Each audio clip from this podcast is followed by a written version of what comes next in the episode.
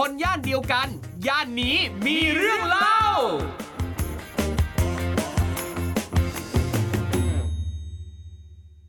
สวัสดีครับ ขอต้อนรับเข้าสู่รายการคนย่านเดียวกันกับผมทอมจากกรีฑยมพยอมนะครับ รายการคนย่านเดียวกัน รายการที่จะชวนแขกรับเชิญมาเล่าสู่กันฟังเรื่องราวของสถานที่ที่เป็นย่านที่พักอาศัยของแต่ละคนนะครับ ตอนเด็กๆเป็นยังไงโตมาเป็นยังไง มีช่วงชีวิตไหนบ้างที่เรามีโอกาสได้ย้ายไปใช้ชีวิตอยู่ที่ย่านอื่นๆ แล้วย่านนั้นเนี่ยมันเหมือนหรือแตกต่างจากย่านที่เราคุ้นเคยยังไงกันบ้างอะเราจะมาคุยกันแลกเปลี่ยนความคิดความเห็นกันนะครับวันนี้ครับแขกรับเชิญของเราอีกท่านหนึ่งอยู่กับเราแล้วนะครับ น้องพราวจากช่องตุยพี่สวัสดีครับผมสวัสดีค่ะอ่าน้องพราวแนะนำตัวเพิ่มสักหน่อยซิอะไรยังไงบ้าง ค่ะพราวนะคะ จากท่องตัวพีค่ะ ตอนนี้ก็หลายๆ คนน่าจะรู้จักจากการทำ YouTube cover เน้องร้องครับเพลง แต่ก็ตอนนี้มีวงของตัวเองด้วย วงชื่อว่าเจนคลายค่ะ อืม อืมแล้วก็ตอนนี้เป็นอีกหนึ่งฐานะก็คือเป็นพนักงานออฟฟิศที่ตอนนี้คอรับ อฟฟิศไม่รู้ว่าเราอยู่ที่นี่อืม แต่ว่าถ้าเทปนี้ออกไปออฟฟิศก็จะรู้แล้ว เราไม่ได้บอกว่าเราอัดกันวันไหนอ่าดังนั้นถูอกอต้องฟฟิศจะไม่รู้ ถูกต้อง และเราจะไม่บอกเรารู้กันแค่นี้ เย้ โอเค คิดว่า work work from home work Work from from home everywhere นะครับ True, true, anywhere true นะครับอะโอเคอ่าน้องพราวพี่ถามหน่อยครับว่า ตอนเด็กๆเนี่ยนะครับน้องพราวอยู่แถวไหน ตอนเด็กๆ ใช่ไหมคะ อยู่สุขุมวิท 16 ค่ะ อืม แบบเข้าไปในซอยไผ่สิงโต ใกล้ครับๆคลองเตยอะไรอย่างนั้นครับอืมใช้ชีวิตอยู่ยังไงครับแถวนั้น จริง ๆ เป็นบ้านหลังแรกที่คุณพ่อคุณแม่ซื้อด้วยกันเนาะครับแบบว่าคุณพ่อเป็นคนปราจีนบุรีค่ะ คุณแม่นี่เป็นคนจีนอืมก็คือไม่ได้จีนอย่างนั้นแต่ว่าเป็นเป็นลูกของคนจีนทั้งคู่ แต่ว่าคุณแม่ได้สัญชาติไทยเนาะแต่ว่าอาคกรับงอาม่านี่ก็คือ questionable ไม่รู้อืมแม่ไม่ยอมบอกครับ อืมก็พอเขาแต่งงานกันเนี่ย คุณพ่ออยู่ปราจีน ไม่มีบ้านอยู่กรุงเทพใช่ไหมเขาก็เลยมาซื้อบ้านหลังแรกด้วยกันครับผมใช่อยู่ในประมาณกลางๆซอยสุขุมวิท 16 เลยค่ะ เป็นในบ้านเขาเนี่ยมันเป็นซอยตันครับอืมแล้วคุณพ่อคุณแม่ก็ตื่นเต้นมากกับบ้านหลังนี้ใช่ไหมอืมแล้วสรุปเลยนะ บ้านหลังเนี้ยมีผีงงป้าพี่ทอมเออหนู เดี๋ยวนะพูดจริงคือคือคือคือปกติเนี่ยนะครับรายรายการของเราเนี่ยพูดถึงย่านที่พักอาศัยวิถีชีวิตความเป็นไปต่างๆแต่วันนี้ผีวิถีชีวิตอะอ่าก็ใช่ก็ใช่เออเฮ้ยชมรมคนหัวลุกก็มาจริงคือการใช้ชีวิตอยู่กับสิ่งเหนือธรรมชาติ อยู่กับผีพระหรือใดๆมันก็ถือว่าวิถีชีวิตอย่างหนึ่งของเป็นเราในวิถีชีวิตดังนั้นใช่เล่าหน่อยยังไงก็สิ เรื่องเต็มนะคะ เรื่องเต็มสามารถไปฟังได้ที่ YouTube ค่ะอ่านะคะอันนี้แบบกรุบกรุบกรุบกกรุรุบบกรุบอะเอาเป็นว่าพ่อแม่เนี่ยจากที่บอกว่าเขาซื้อบ้านใช่ไหมมันก็ต้องผ่อนอืมแล้วปีที่เขาซื้อบ้านอะ กับปีที่หนูเกิดอะ มันคือ 1998 ซึ่งฟองสบู่มันแตกพอดี 1997ดังนั้นใช่ ก็เลยกลายเป็นว่า จากที่เขาแพลนไว้ทุกๆอย่างเนี่ยมันก็คือทุกอย่างต้องรัดตัวขึ้น เขาครับทำงานหนักขึ้นอะไรอย่างงี้พาก็ต้องอยู่บ้านคนเดียวมากขึ้นอะไรอย่างงี้ แล้วเราก็จะเป็นคนที่มีความ สามารถพิเศษอืมอย่างหนึ่งละกันตอนเด็กก็คือเป็นคนที่ได้ยินเสียงหูสองข้างไม่เท่ากันหมายความว่า คือเออก็ได้ยินปกตินี่แหละ แต่ว่ามันจะมีบางเสียงที่เราได้ยินจากหูข้างเดียวหุยอย่างงี้นึกถึงซีรีส์เรื่อง Voice เอ้ยจริงเหรอเป็นไงอะไม่เคยดู คือซีรีส์เรื่องคือนางเอกอะเป็นทำงานอ่าเป็นเหมือนเป็นเป็นตำรวจที่เขาจะมีหูที่ดีมาก แค่ฟังเสียงนี่ปั๊บรู้เลยว่ามันคือเสียงอะไรมีความพิเศษยังไงบ้าง ซึ่งเป็นเสียงที่คนอื่นไม่ได้ยิน เออเฮ้ยฟังรู้สึกดีขึ้นกับตัวเองตอนเอ้ยเด็กเราเราเราเราไปดูเราไปดูมันเป็นซีรีส์เกาหลีที่ของไทยเนี่ยก็ซื้อลิขสิทธิ์เอามารีเมคเหมือนกันแพนเค้กเล่น เอาเหรอ สนุกสนุกมากเป็นซีรีส์แนวสืบสวนสอบสวน สปอนเซอร์ต้องเข้าแล้วนะคะสำหรับอะ ใครก็ตามที่ทำซีรีส์เรื่อง Voice นะคะ ไปดูไปดูไปดูดีมากอะอะพอหูเรามีความพิเศษตรงนี้แล้วยังไงต่ออืม ก็ตอนเด็กๆอะมันยังอธิบายไม่ได้ว่าสิ่งนั้นคือผีพี่ ครับ แต่ว่าเราจะเวลาเราไปวัดไปอะไรอย่างงี้ใช่ไหมมันจะมีบางครั้งที่เราได้ยินเสียงที่แบบคนอื่นไม่ได้ยิน แล้วพอเราทักอะ คนอื่นรู้สึกกลัวอืม แบบคนอื่นก็แบบมองกันคุยกันคือเด็กมันก็ไม่รู้หรอกว่าเขาแบบกลัวอะไร แต่ว่าครับมันรับรู้ได้ว่าเขากลัวใช่ไหมอืมเราก็เลยเรียนรู้มาตอนเด็กว่าเรา ถ้าเกิดเราได้ยินเสียงที่มาจากหูข้างเดียวเนี่ย เราจะไม่บอกคนอื่น เพราะว่าเราไม่อยากให้เขากลัวเรามอย่างนั้น ใช่แต่เอาเป็นว่าในบ้านหลังเนี้ยทำให้พาวได้ยินเสียงหูข้างเดียวบ่อยมากคือมันก็จะมีหลาย ๆ ครั้งที่ได้ยินจากแบบที่อื่น ๆ แต่มันก็ไม่บ่อยนะแต่คในรับบ้านหลังเนี้ยพาวมั่นใจว่ามันมีอะไรบางอย่าง ใช่ เสียงที่เราได้ยินอะเช่นเสียงยังไงครับ เสียงพูดค่ะ แบบพูดกับเราเนี่ยแหละ หรือว่าจำได้ว่าตอนในเด็กเคยมีครั้งหนึ่งไปวัดไปงานศพใครก็ไม่รู้ แล้วเราก็นั่งฟังพระสวดอยู่ใช่ไหมแล้วอยู่ดีเราก็เราเราก็นั่งแล้วเขาคนก็นั่งเรียงกันเป็นแถวสักพักหนึ่งพอพระสวดอยู่เราก็ได้ยินเสียงเหมือนแบบเหมือนมีคนมาแบบที่หูข้างเดียวของเราเว้ยแต่คือมันเป็นความรู้สึกว่ามันใกล้มาก ก็เลยรู้สึกว่าเออใช่เอออันนี้แหละอันนี้เป็นครั้งหนึ่งที่จำได้ แต่เสียงในบ้านอะเป็นเสียงคุยหรือเสียงเรียกชื่อหรืออะไรเงี้ย ใช่คือในบ้านเนี่ยจะได้ยินเยอะแต่ว่าสมมุติว่าเราเดินออกจากนอกบ้านไปในชุมชนไปบ้านเพื่อนตอนสมัยเด็กๆเนี่ยเราได้ยินอะไรแบบนี้บ้างไหมฮะถ้าเกิดว่าเดินไปข้างนอกไม่ค่อยได้ยินอืมแต่ว่าหนึ่งอย่างเลยก็คืออย่างในอย่างอย่างในบ้านพาวใช่ไหมมันชัดเจนมากว่าบ้านหลังนี้เลยนะบ้านที่อยู่มาตอนเด็กอะมี เพราะว่าพาวไม่กลัวอะไรข้างนอก แต่กลัวเวลากลับบ้านตัวเอง ทั้งที่มัน ควรจะสลับกันพาวควรจะแฮปปี้ในบ้านอะไรอย่างงี้ใช่ไหมครับแต่ว่าทุกครั้งที่เข้าบ้านเนี่ยกลัวแล้วพ่อแม่ก็รู้สึกได้ นี่ก็เป็นหนึ่งในเหตุผลที่ย้ายบ้านนะพี่ทอมอืมพอโตแล้วมันยิ่งแบบหนักขึ้นหนักขึ้นอะไรอย่างเงี้ยเราอยู่อยู่บ้านนั้นนานแค่ไหนครับถึง 11 12 อะไรอย่างเงี้ยค่ะอืมแต่พอ11 12 มันเริ่มพูดจารู้เรื่องแล้วไงครับมันเริ่มแบบบอกได้ว่าเราเจออะไรเราเห็นอะไรแบบเนี้ย เออเขาก็เลยเป็นหนึ่งในเหตุผลละกันคือเหตุผลหลักๆ ก็คือเรื่องธุรกิจแม่แหละอะไรอย่างครับผมงี้ แต่ว่าเนี่ยเป็นหนึ่งในเหตุผลที่ทำให้เขาตัดสินใจได้ ในระครัดับบหนึ่งเลยอืมคืออาอย่างสมมุติว่าถ้า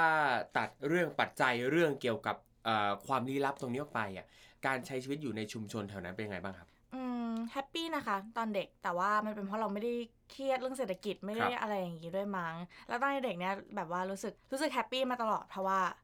เข้าใจว่าเพราะว่าอยู่สุขุมวิทอะคือรวยแล้ว เออแบบชนชั้นกลางแล้ว โอ้ยฟังอะไรอะคะฟังดูว่าโอ้ยบ้านอยู่แถวไหนอยู่สุขุมวิทแล้วอยู่ซอยต้นๆด้วยนะใช่ดูแบบแบบหืมอืมมหาเศรษฐีใช่ใช่ก็เลยถามแม่ว่าก็เคยตอนเด็กก็เคยถามแม่ว่าเออเนี่ยแม่แบบบ้านเราอยู่สุขุมวิทเลยนะอะไรอย่างเงี้ยเวลาไปเที่ยวไม่ได้หรอไปนู่นนี่นั่นไม่ได้หรอแบบเรามีเงินไม่ใช่หรออะไรอย่างนั้นอะครับซึ่งแม่ก็บอกว่าแบบไม่แค่แค่เพราะว่าอยู่สุขุมวิทอะมันไม่ได้หมายความว่าแบบอืมเบลออฟแล้วหครืรัอบว่าแบบมีอะไรแล้วอะไรอย่างครับนี้ใช่ แล้วก็อีกอย่างหนึ่งบ้านพาวเนี่ย สุขุมวิท 16 ใช่ไหมคะ มันใกล้ๆกับชุมชนคลองเตยเนาะ แล้วก็แถวๆซอยพาสิงโตแถวนั้นมันก็จะมีซอยซอกซอยค่อนข้างเยอะอะไรเงี้ย บ้านเนี้ยขโมยขึ้นสามรอบพี่อืมขโมยขึ้นบ่อยมาก ครับ ใช่ แปลว่าก็ต้องต้องเป็นบ้านที่แบบดูมีตังค์พอสมควรเลยแหละ ขโมยถึงขึ้นอะ ใช่เออไม่เคยคิดในแง่มุมนี้มาก่อนอืมคิดแค่ว่าตอนเด็กกลัวไง อะคือคือคือสมสมสมมตินี่กำลังพูดสมมติถ้าโดยเป็นโจรบ้านเนี้ยตายแล้วดูไม่น่ามีตังค์เท่าไหร่เราก็ไม่ขึ้นนะ เออก็จริงเราก็ต้องมี assessment เอถูกไหมอเออเอ้ยรอบที่สามรอบที่สามจำได้เป็นครับแบบ เป็นกระเทยคนหนึ่งที่เมา แบบเมาเฉยๆก็เลยมาปีนบ้านคนอื่นครับเออจับได้ด้วยงงมากแล้วเขาก็แบบเมาแล้วเขาก็ปีนใช่ไหมแล้วสุดท้ายเขาก็แบบหลับอยู่บนหลังคารถเลยอะไรเงี้ยนะอืมจำไม่ได้ตอนเด็กๆแต่มันคือประมาณนั้นแหละแบอ่าบอ่าอ่าฟีลแบบโอ้กูปีนปีนบ้านมึงเล่นเฉยๆครับผมอะไรเงี้ยเดี๋ยวนะอันนี้อยากรู้ว่าแล้วอย่างตอนครั้งที่หนึ่งครั้งที่สองเวลาโจรขึ้นบ้านอะเขาได้เอาอะไรไปเยอะมากน้อยแค่ไหนทำอะไรบ้างปะ ก็มีมีเงินหายมีพระหายอะไรอย่างครับนี้ แต่ว่าก็จับได้บ้างจับไม่ได้บ้างค่ะ แต่ว่าตอนเด็กๆเนี่ยรู้สึกเสมอเลยว่า อาจจะไม่ใช่แค่ย่านที่เราอยู่มั้งอืม เรารู้สึกว่าแบบประเทศไทยอะสำหรับเราอะน่ากลัวครับแบบกรุงเทพสำหรับเราอะอืมมันน่ากลัว เพราะว่าคุณพ่อคุณแม่ก็จะสอนตลอดไปไหน โดยเฉพาะมันอาจจะเป็นผู้หญิงด้วยมั้งครับมันต้องแบบระวังเป็นพิเศษ ต้องนู่นนี่นั่นเป็นพิเศษอะไรเงี้ยจับกระเป๋าห้ามอืมเวลาเดินห้ามเอากระเป๋าอยู่ด้านนอกตัวนะครับอะไรแบบเนี้ย มันอาจจะเป็นเรื่องของวัยเด็กที่เราโตมากับเศรษฐกิจล่มจมอะไรอย่างคงี้รับด้วยมั้งอืมอืมก็ก็เป็นเป็นไปได้สูงมากเลยคือเหมือนกับว่า พอเศรษฐกิจล่มปั๊บ คนก็ใช้ชีวิตกันลำบาก คนต้องอย่างจำได้เลยว่าช่วงนั้นเนี่ยเยอะมากที่เขามีตลาดนัดมือสอง เปิดใช่ไหมท้ายขายของตลาดนัดคนเคยรวย นักธุรกิจต่างๆเนี่ยต้องมาเปิดท้ายแล้วคือเยอะมากเลยที่แบบเอารถเบนซ์รถ BM รถหรูๆอะมาเปิดท้ายแล้วก็เอาพวกของเก่าในบ้านของแบรนด์เนมมาขายเป็นมือสองอะจริงเหรอเยอะหนูมากไม่รู้เลยนะ เยอะมากแล้วก็ช่วงนั้นเป็นช่วงที่มีคน ตัดสินใจที่จะ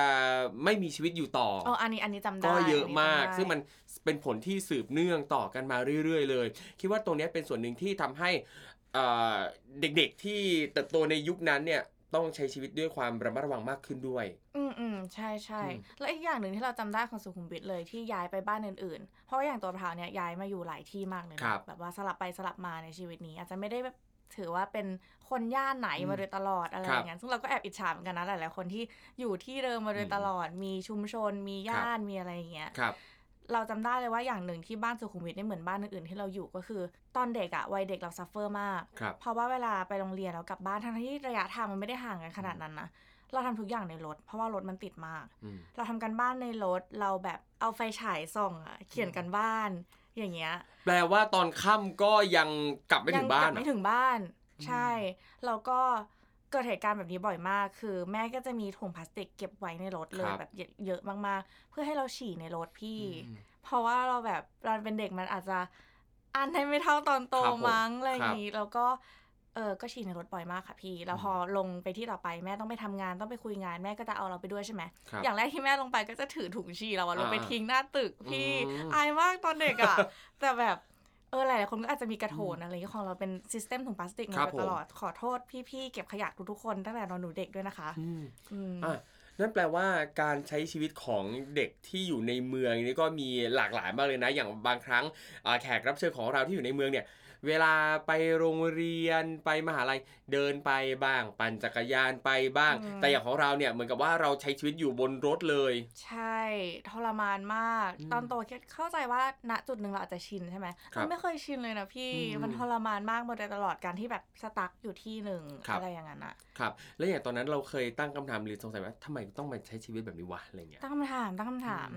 รวมไปถึงว่าเราเป็นหนึ่งในคนที่ไม่ได้โชคดี มีคุณพ่อคุณแม่ที่เข้าใจขนาดนั้นครับเรามีสภาพครอบครัวที่ไม่ค่อยดีเท่าไหร่ค่ะ ฉะนั้นมันก็บวกกับสิ่งนี้ด้วยกลายเป็นว่ามาถึงมัธยมเราก็หาวิธีแล้วว่าจะทำยังไงให้อืมเราไม่ต้องอยู่ที่นี่ได้ครับเราก็ไปสอบแลกเปลี่ยนอะไรอย่างงี้ ซึ่งตอนแรกไปสอบ AFS ใช่ไหมคะครับได้ตัวจริงนอร์เวย์อืมปังมากแม่เออสาวดียุโรปหนึ่งครับเออทีนี้ไปคุยกับโรงเรียนตอนนั้นเรียนสายวิทย์เนาะ เขาบอกว่าต้องซ้ำชั้นอ่าทีนี้ไปแล้วกลับมาว่าต้องซ้ำไงเพราะว่าไม่รู้ภาษาอังกฤษครับเออเพราะว่าประเทศนอร์เวย์เนี่ยเขาไม่ได้เขาพูด Norwegian เนาะอืม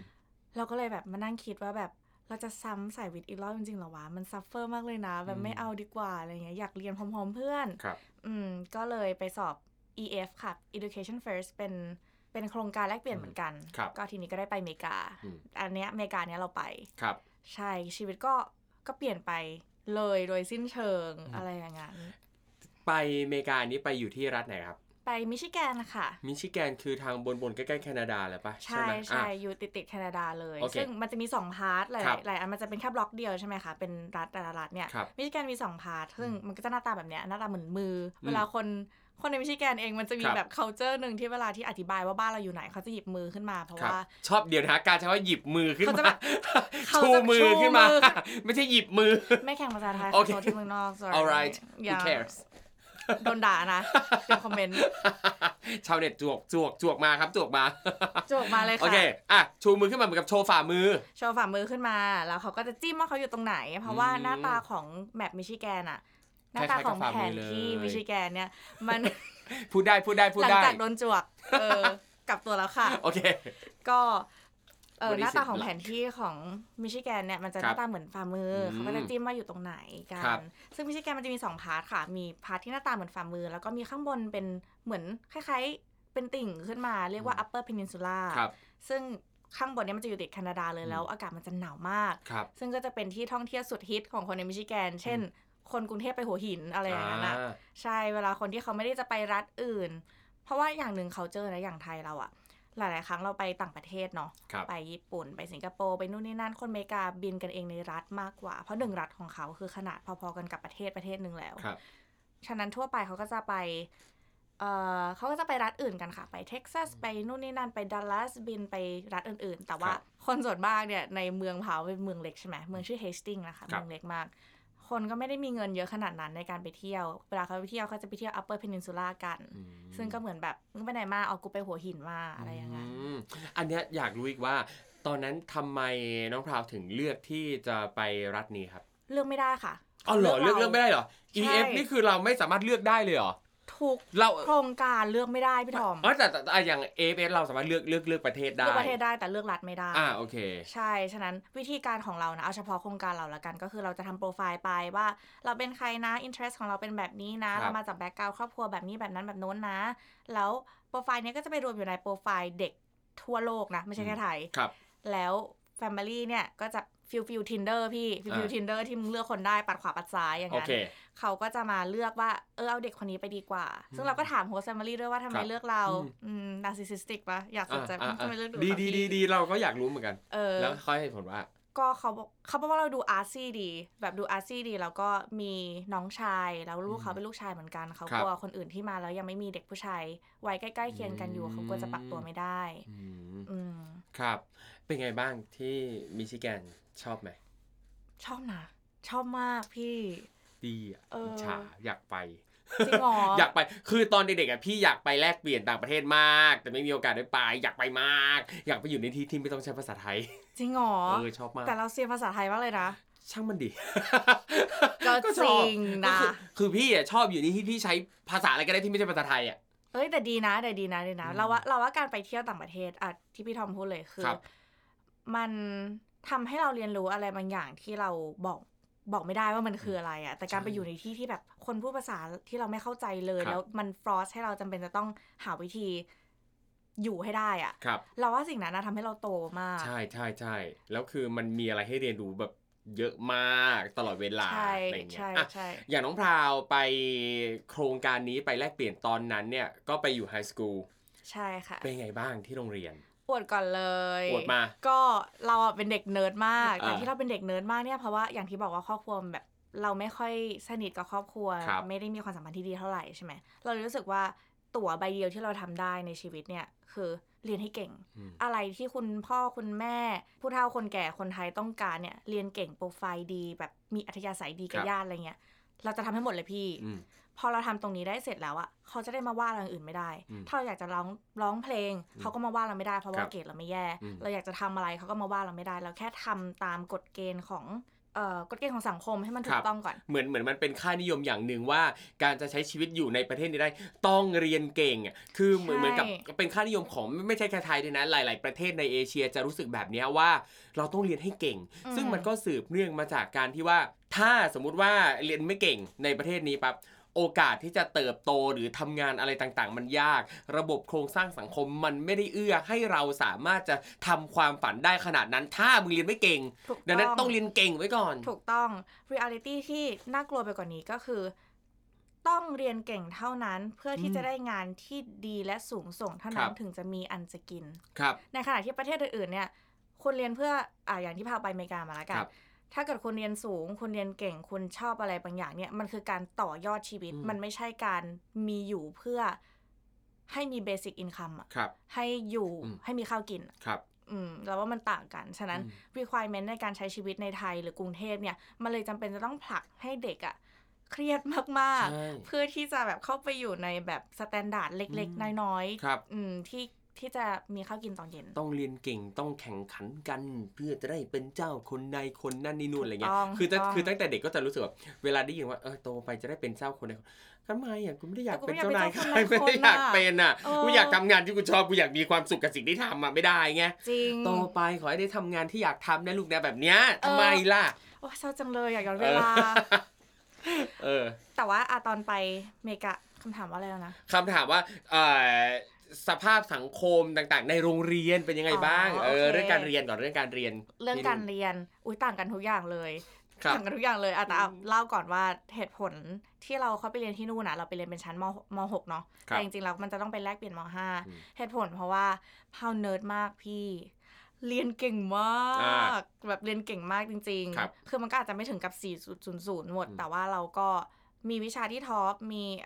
มีผลการเรียนดีทุกอย่างครับอะไรอย่างนั้น แล้วพอที่โรงเรียนอะที่โรงเรียนที่อเมริกาก็เป็นผลการเรียนเราใช่ปะอืมเขาก็เลยแบบโอ้ มึงไม่ต้องมาเรียนม.ห้าแล้วอืมมึงไปเรียน pass ไปม.หกเลยเออ มึง pass ไปเลย แล้วก็โดยที่ไม่ถามกูสักคำมึง pass ให้กูแล้วครับ อืมแล้วเข้าไปถึงใช่ไหมคะ แต่ว่าข้อดีของมันก็คือพาวจะได้ดิปโลมาอีกใบหนึ่งอืมคือพาวก็จะมีใบจบมหกสองใบครับซึ่งกูอะทำไมตอนนี้ไม่มีค่าอะไรเลยใบจบมหกสองใบของกู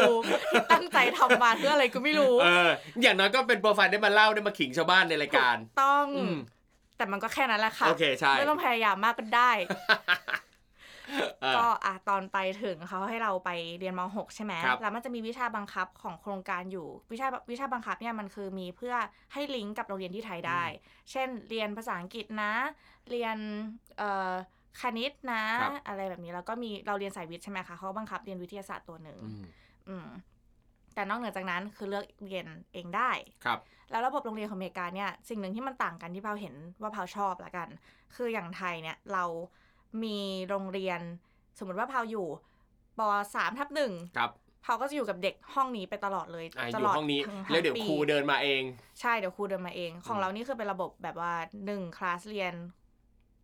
อาจารย์มีห้องของเขาเองเลย แล้วเราก็แค่เดินสลับไปว่าเราจะไปเรียนแบบไหนเหมือนมหาลัยอะครับ ซึ่ง มันไม่ใช่ปัญหาเรื่องการเดินหรือมันไม่ใช่ข้อดีเรื่องแบบเราชอบเดิน หรือชอบแบบนู่นนี่นั่นเปลี่ยนห้องอะไรอย่างนี้มันก็ลำบากนะเพราะเราต้องถือของตลอดเวลาอืมใช่ไหมแต่สิ่งสิ่งหนึ่งที่เราเห็นก็คือ เรามีเพื่อนหลากหลายมากอืมบางคลาสเราได้เรียนกับรุ่นพี่ บางคลาสเราได้เรียนกับรุ่นน้องครับบางคลาสมีคนคละๆกันอืมแล้วทำให้เราได้รู้จักคนเยอะมากขึ้นครับและอีกอย่างหนึ่งถ้าโรงเรียนเนี่ยค่ะเหตุผลของการมีโรงเรียน คือการฝึกปรือให้เด็กสามารถไปใช้ชีวิตในสังคมได้อืมใช่ไหม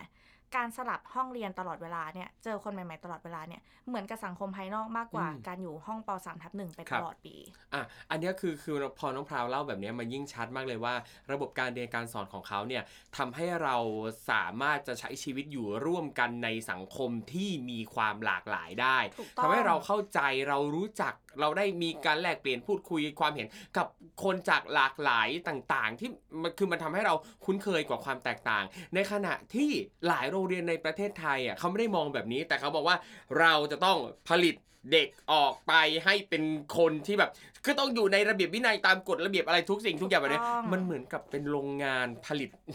สิ่งออกมาแบบเดียวกันต้องผ่านถูก QC อะถูกต้องแต่ที่นู่นคือความหลากหลาย ใช่ ฉะนั้นอีกอย่างหนึ่งก็คือมันน่าจะเป็นเรื่องนี้ด้วยว่าเราทำเรามีการศึกษาสำหรับเด็กเพื่ออะไรครับอคุณมีไปเพื่อตอบโจทย์ของการมีแรงงานอืมในประเทศ หรือว่าคุณมีไปเพื่อให้สร้างสรรค์สิ่งอื่น ๆ มากขึ้นอย่างนั้นน่ะอืมแล้วอีกอย่างหนึ่งที่เราเห็นก็คือสมมตินะคะ สมมติว่าคุณโดนเพื่อนคนนี้บูลลี่ใช่ไหมครับสมมติคุณอยู่ที่ไทยอืมสมมติพาวโดนแบบ อีเก๋บูลลี่อืมกูต้องอยู่กับอีเก๋ไปทั้งปีอ่าทุกเช้ากูต้องเจออีเก๋อืมตลอดเวลาเจ็ดชั่วโมงในการเรียนโรงเรียน กูต้องเจออีเก๋บูลลี่กูอืมกูต้องแบบเล่น mind game ตลอดเวลาทำไงให้ใช้ชีวิตได้ครับในขณะที่อเมริกาสมมุตินะคะ สมมติว่าคุณโดนบูลลี่ในคาบแรกอืมแบบเจอแบบ เจออีแดเนียลบูลลี่กูคาบแรกอะอะไรอย่างนั้นอะคิดว่าเจออีเก๋อีกนะเอออะถ้าเจออีเก๋อีกกูคงไม่ไปหรอกค่ะ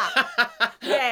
อะอีแดนมันทำไมอะสมมติว่ากูเจออีอะสมมติกูเจออีแดเนียลแล้วอีแดเนียลแบบบูลลี่กูครับคาบแรกคาบสองจนถึงจะหลดเย็นกูก็ไม่เจอแหละอืมรวมไปถึงอีแดเนียลจะบูลลี่กูเพื่ออืมกูจะมาบูลลี่มึงในหนึ่งชั่วโมงต่อวันเหรอ มันก็ มันก็ไม่คุ้มเพราะอืม point ของการบูลลี่มันคือ power structure ถูกไหมคะครับมันคือการที่เรามีอยากมี power และมีตัวตนอืม over ใครสักคนครับแต่การที่มึงเจอแม่งกันแปะๆปะมึงจะบูลลี่กันเพื่อมันไม่อืมมันไม่มีเหตุผลอะครับอืมแล้วการที่เราเรียนรู้ถึงความหลากหลายตั้งแต่เด็กจนโตอย่างเงี้ยมันเลยทำให้เรารู้สึกว่าสำหรับคนอเมริกาละกันนะคะละกันนะคะครับ มันเลยทำให้เรารู้สึกว่าเขามีการพูดคุยแลกเปลี่ยนกันได้มากกว่าอืมหรือวิธีการสอนหลาย ๆ อย่างเนี่ยที่พาวเจอมันก็ มันทำให้พาวเข้าใจว่าพาวชอบอะไรเป็นครั้งแรก แล้วหนึ่งปีที่พาวอยู่ที่นั่นนะสำหรับพาวพาวรู้สึกว่าพาว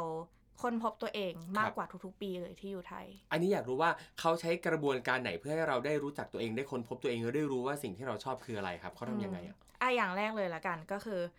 มันจะต้องเป็นเขาสร้าง environment หรือว่าสภาพแวดล้อมของการเรียนครับที่มันไม่มันไม่น่าอายที่คุณจะชอบอะไรอืมเช่น สมมติว่า อย่างไทยใช่ไหมคะพี่ทอมต้องเคยเห็นในโรงเรียนในกรุงเทพก็มีเยอะแยะครับที่ชอบแปะเด็กไว้ข้างหน้าเออเออคนนี้เออสอบได้หมอคนนี้สอบได้นู่นนี่นั่นใช่อะไรอย่างแล้เงี้วยส่วนใหญ่ก็จะติดแต่คณะคลีเช่คลีเช่อะใช่ติดหมอติดแพทย์ ติดจุฬาธรรมศาสตร์ใดใช่ๆเออบางแค่มนั้นหาอะลัยด้วยอะไรอืมแบบเนี้ย แล้วพอไปอยู่อเมริกาใช่ไหมมันไม่มีอะไรแบบนั้นเลยนะครับหรือว่าการเปิดคะแนนให้คนอื่นดูอะคือเป็นอะไรที่แบบ violate privacy มากอืมเขาไม่ทำรวมไปถึงการแข่งขันวิทยาศาสตร์ครับการแสดงดนตรี แสดงงานคราฟต์ไม้อะอืมแบบทำแบบทำงานช่างอย่างนั้นอะหรือว่าการแข่งขันวิชาการการเล่นกีฬานู่นนี่นั่น ไม่ว่าจะเป็นงานอะไรเล่นละคร ไม่ว่าจะเป็นงานอะไรอะคนดูมันเต็มพี่ครับโรงเรียนโปรโมทเท่ากันอืมคนดูมันเต็มเท่ากัน แล้วเวลาเราเดินเข้าไปดูเขาหรือเวลาที่เราแสดงอยู่บนนั้นแล้วแล้วมีคนเข้ามาดูเราอะเราไม่เคยรู้สึกว่าเราด้อยกว่า เพราะว่าเราชอบสิ่งนี้อืมเออพอมันมี environment แบบนั้นอะ มันเลยทำให้พารู้สึกว่า เฮ้ย เราไม่จำเป็นต้องทำตามกฎเกณฑ์ขนาดนั้นก็ได้นี่นาครับเพราะว่ามันไม่มีกฎเกณฑ์สังคมชัดเจนว่าคุณต้องชอบอะไรคุณถึงจะถูก honor นะ ถูกได้รับความสนใจนะอืมอะไรแบบนั้น ซึ่งตรงเนี้ยมันก็น่าจะสืบเนื่องมาจากการที่คนที่นั่นเนี่ยเขา ให้คุณค่าอาชีพต่างๆ ให้คุณค่าความสนใจของแต่ละคน โดยเท่าเทียมกัน มันไม่ได้มีชัดเจนมากขนาดนั้นว่า อาชีพไหนสูงส่งกว่าอาชีพไหน ใช่ใช่อืมในขณะเดียวกัน